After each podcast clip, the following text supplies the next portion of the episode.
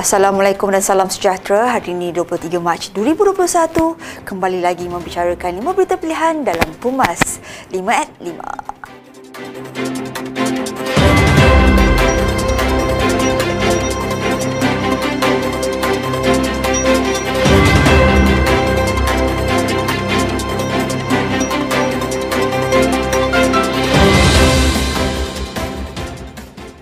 Presiden AMNO Datuk Seri Dr. Ahmad Zaid Hamidi meminta ahli AMNO pejuang dan penyokong AMNO jangan terlalu bimbang berikutan terdapat dakwaan ada pihak menggunakan broker untuk menghancur dan menjatuhkan parti itu.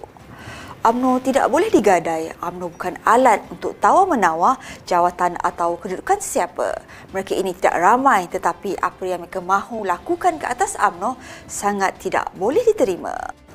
UMNO sama sekali tidak akan melukut di tepi gantang hanya kerana hujah-hujah bermuka dua. UMNO parti milik rakyat dan jutaan ahlinya bukan milik mana-mana pihak untuk dijual beli.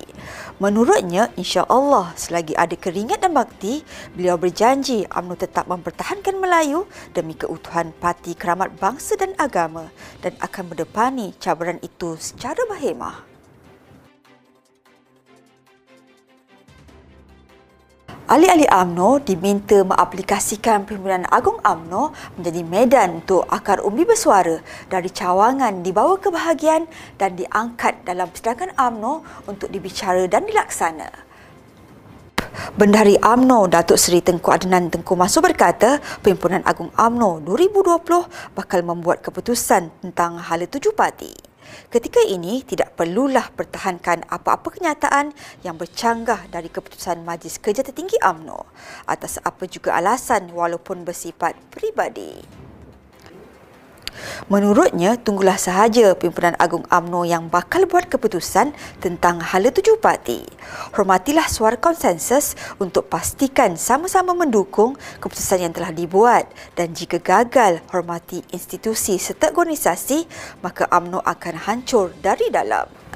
Beliau meminta semua pihak perlu sedar bahawa sikap segelintir dalam parti sendiri telah menyebabkan AMNO cuba dirosakkan. Pimpinan Agung AMNO 2020 pada hujung minggu ini adalah platform terbaik untuk parti mengorak langkah menuju pilihan raya umum yang akan datang. Esko Wanita AMNO Datuk Samsiah Yassin berkata harapan wanita AMNO adalah mahukan kemenangan pada pilihan raya umum yang ke-15. Wanita AMNO sudah bersedia hanya menunggu amanat daripada Presiden dan kepimpinan tertinggi AMNO. Kami mahukan kemenangan dan cukuplah 22 bulan. Ia telah membuka mata dan kami akan bekerja kuat untuk memastikan pelarian umum akan datang, UMNO pasti menang.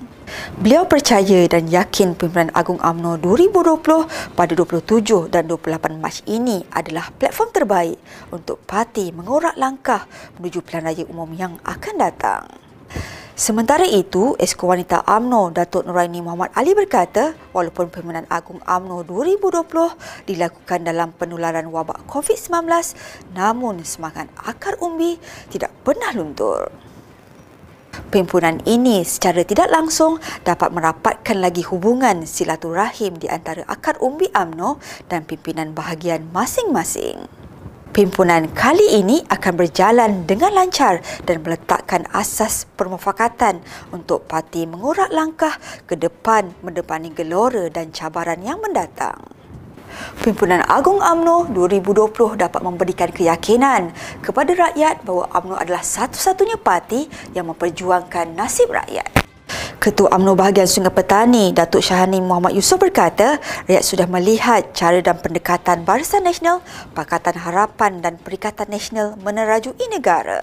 Rakyat sudah melihat setiap kepimpinan parti-parti politik dan Barisan Nasional adalah yang terbaik. Beliau yakin rakyat telah menyedari apa yang berlaku setelah melalui tiga fasa kepimpinan dari tiga kerajaan yang berbeza.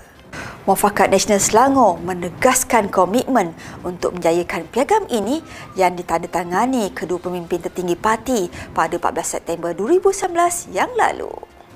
Perkara itu dinyatakan dalam kenyataan bersama pengerusi Muafakat Nasional Selangor, pengerusi UMNO Selangor, Tan Sri Omar dan Pesuruhjaya PAS Negeri Datuk Dr. Ahmad Yunus Hairi.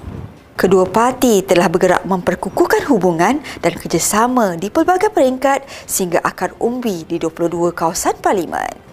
Muafakat Nasional Selangor sedar kejayaan penyatuan ummah itu pasti menggugat kedudukan musuh kedua-dua parti khususnya Pakatan Harapan yang sangat berharap agar kemufakatan itu dapat dipecahkan. Muafakat Nasional Selangor tidak akan berputus asa memastikan penyatuan umat Melayu Islam di negeri itu dapat dijayakan dan akhirnya dapat merampas kembali negeri Selangor dari tangan Pakatan Harapan. Sekian dari saya Adi Bahmat. Jangan lupa temu janji kita Isnin hingga Jumaat jam 5 petang. 5 berita pilihan hanya di Pumas 5 at 5. Assalamualaikum dan salam muafakat.